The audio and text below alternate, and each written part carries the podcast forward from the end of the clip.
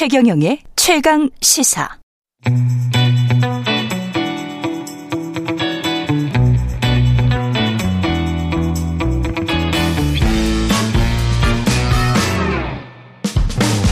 네, 들어가는 음악이 참 좋습니다. 정치 시사 이슈의 법적 쟁점을 시원하게 파헤쳐보는 시간 최강 로스쿨 초대 학장 김준우 변호사 모셨습니다. 안녕하십니까? 네, 안녕하세요. 김준우 네. 변호사입니다. 아니, 중간고사 기간인데. 아, 그래요? 오늘 이번 주 휴강을 네. 안 하고 네. 아, 밖에 PD한테 물어보니까 다음 주 휴강이라 그러더라고요. 아, 그래요? 예. 그 젊은 나이에 초대 학장이 되시고 네. 출세하셨습니다. 그러게요. 예. 폐 교 위기인가 싶어가지고 늘 이제 노심초사하고 노심초사하는. 네. 예. 쌍특검 둘러싼 법적 쟁점부터 알아보겠습니다. 일단 정치권에서 패스트트랙으로 야당은 가기로 한 거죠? 네, 그렇습니다. 예, 민주당 정의당? 네, 민주당, 예. 정의당 아마 기본소득당까지 음. 대략적으로 음. 합의가 되고 있는 것 같은데요. 예. 어, 쌍특검 중에서 50억 특검 같은 경우는 내용적으로까지 다 합의가 조율이 된것 같고요. 예. 김건희 특검 같은 경우는 아직까지 구체적인 내용에 대해서 조율은 좀 덜 끝난 모양새지만 27일 본회의에서 아마 함께 패스트트랙으로 어, 신속 처리 안건으로 지정되지 않을까 싶습니다. 신속 처리 안건으로 지정이 되면 어떻게 되는 거예요? 신속 처리 안건으로 지정된다 하면 예. 이제 어, 바로 상임위에서 보통 상임위에서 안건 회부를 하려면 위원장이 회부를 시켜야 되는데 그렇죠. 위원장이 이제 이렇게 잡고 있으면 네. 세워라 내워라 할 수 있거든요. 네. 그러다 보니까 이제 이거 자동으로 만약에 회부가 안 되고 논의가 안 돼도 180일이 음. 경과하면 바로 이제 법사위로 넘어가는 거죠. 예. 일반적인 안건 같은 경우. 그리고 법사위에서 이제 90일을 또 잡아두고 예. 그다음에 이제 법사위에서 90일 넘어가면 60일 이내에 이제 국회 본회의에서 예. 의장이 이제 안건으로 부의를 해야 되는 겁니다. 그러면 270일 더하기 60일이면 330일인데 331 1년이네. 거의 1년인데 full로 다 잡는다면? full로 다 잡는다면 예. 그런데 이제 이 특검 같은 경우는 기본적으로 법사위 안건이지 않겠습니까? 예. 그러니까 이제 법사위와 고유의 90일 잡아두는 게 사라집니다. 음. 그래서 지금 특검 법안 같은 경우는 패스트트랙으로 이제 지정이 되면 예. 240일 정도가 걸린다고 보시면 될 것 같습니다. 240일. 네, 그렇습니다. 오늘이 4월 25일이니까요. 네. 총선 바로 직전이네. 그렇습니다. 공교로운 대목이 아닐 수 없습니다. 네, 총선 네. 바로 직전에 이게 국회 본회의를 통과시키는 거죠. 네, 그렇습니다. 국회 본회의를 통과시켜서 이 법안이 통과가 되나요? 180석 이상이 돼야 되는 거죠? 아, 그러니까 이제 이거는 뭐 네. 아까 이제 아, 설명을 좀 건너떴는데 네. 이제 국회법 제 85조에 2에 이게 신속 처리 안건 관련된 이제 규정이 있습니다. 네. 근데 이제 이게 그 패스트 트랙에 보통 태운다라고 이제 시사 방송에서 얘기를 하는데 음. 이게 두 가지 루트가 있습니다. 하나는 상임위에서 5분의 3을 획득해서 의결시킨 경우와 예. 그다음에 본회의에서 전체 5분의 3을 동의하는 경우 두 가지 예. 경우가 있는데 예. 그동안 있었던 그 패스트 트랙 법안들 이제 뭐 유치원 3법이라던가 음. 사회적 참사법 그게 제일 먼저였죠. 예. 그다음에 이제 공수처 검경 수사권 조정법 그다음에 음. 준연동형 비례대표제 이건 다 상임위에서 통과시켰습니다. 아, 그랬군요. 예. 근데 예. 지금 법사위 같은 경우는 이 그게 그 5분의 3이 되려면 11명이 필요한데 민주당이 10석이고 국민의힘이 7석이고 시대전환 조정훈 의원 이렇게 18분이 음. 계시거든요. 예. 그러니까 민주 조정훈 의원이 근데 이 특검 법안에 동의를 안 했어요.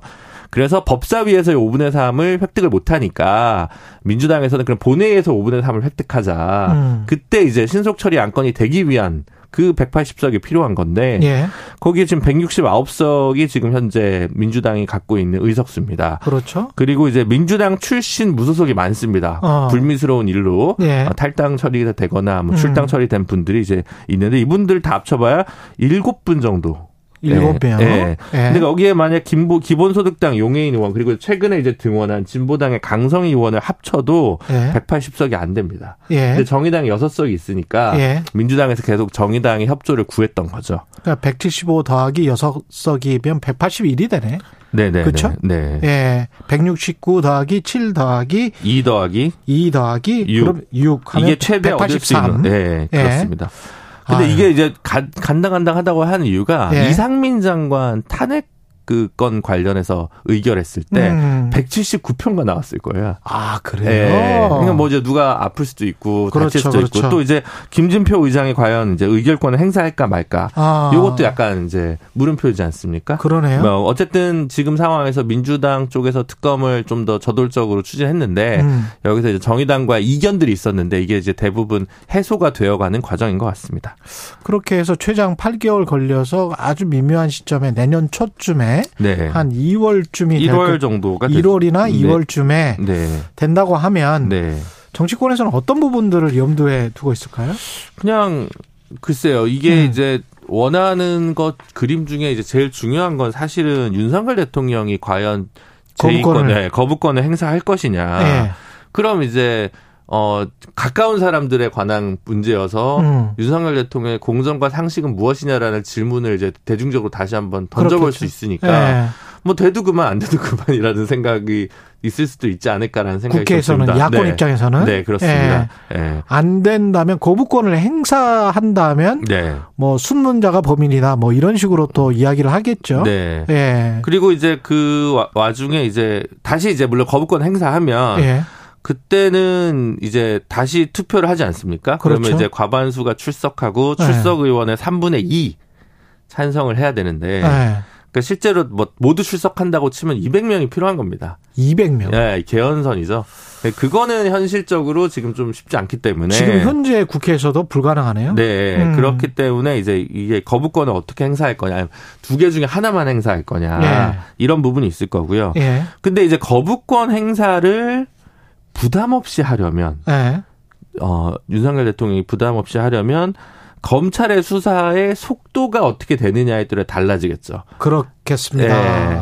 지금 이제 우리 열심히 하고 있고 아. 기소했고 아. 이 특검 필요 없다. 네. 특검 무용론이 나올 정도로 굉장히 압축적이고 신속하게 수사를 해내야 될 텐데. 그래서 갑자기 검찰이 속도 내는 거예요? 네, 그런 면이 좀 있습니다. 그런데 네. 50억 특검 부분은 그럴 수는 있습니다. 그럴 수 있어요. 네. 근데 네. 김건희 특검은 글쎄요라는 이제 물음이 국민적으로는 있을 거고.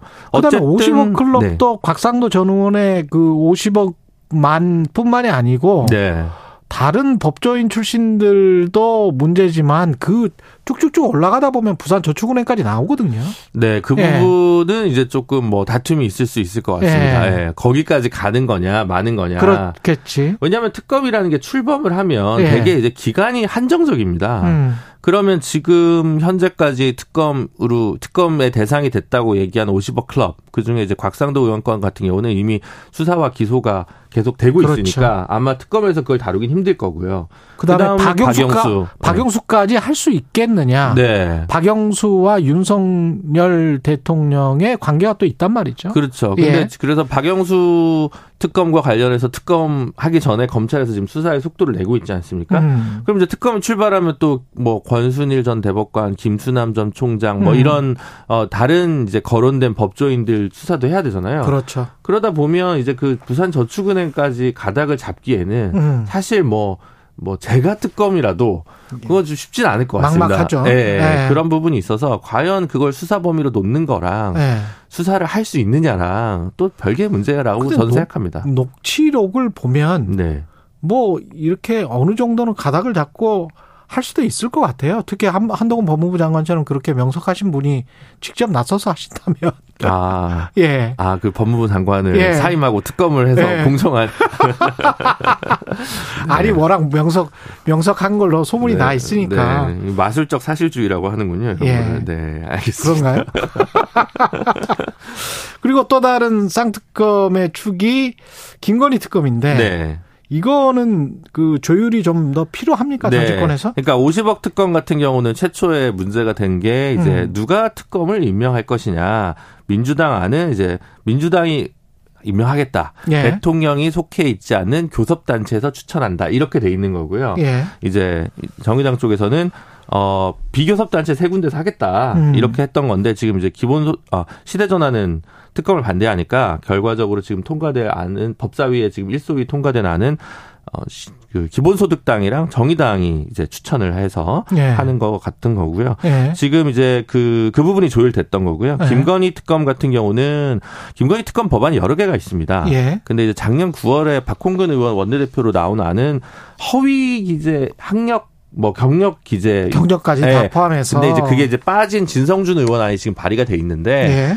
이제 진성준 안은 뭐예요? 정 그거는 이제 그 이제 정의당 안이랑 똑같은 거는 김건희 관련해서 이제 김건희 여사 관련해 가지고 그 고이치 모터스 부분만 할 거냐 예. 아니면 이제 진성준 의원 안은 이제 코바나 컨텐츠와 관련된 관련해 가지고 광고비나 이런 음. 부분에서 뇌물적 부분은 없느냐 예. 이 부분까지 다룰 거냐 말 거냐 이 부분이 아마 27일 본회의 전까지 정의당과 민주당 사이에서 마지막 조율이 좀 다뤄지지 않을까 컨텐츠 그 부분도 검찰이 수사를 했다가 무혐의 처리하지 않았었나요? 네, 그, 그런 보도를 봤었던 네, 것 같은데. 맞습니다. 네. 네. 근데 이게 무혐의 처리된 게 이상하다. 요거까지도 다시 한번 다뤄봐야 된다. 네, 민주당 쪽에서는 그렇게 좀 주장하고 있습니다. 예, 그리고 네. 핵심은 이제 주가 조작 의혹인데. 네, 그 부분은 뭐 차이는 네. 없는 거고요. 그러니까 네. 주가 조작 의혹과 관련해서는 내용이 저는 기억이 나는 게 가장 좀 의심스러운 거는 3천 뭐 3,300억 3,300원에 8만 주 매도? 네. 네. 작전 세력에서 그런 이야기가 나오고 뭐 거의 뭐 몇 초 지나지 않아서 그냥 바로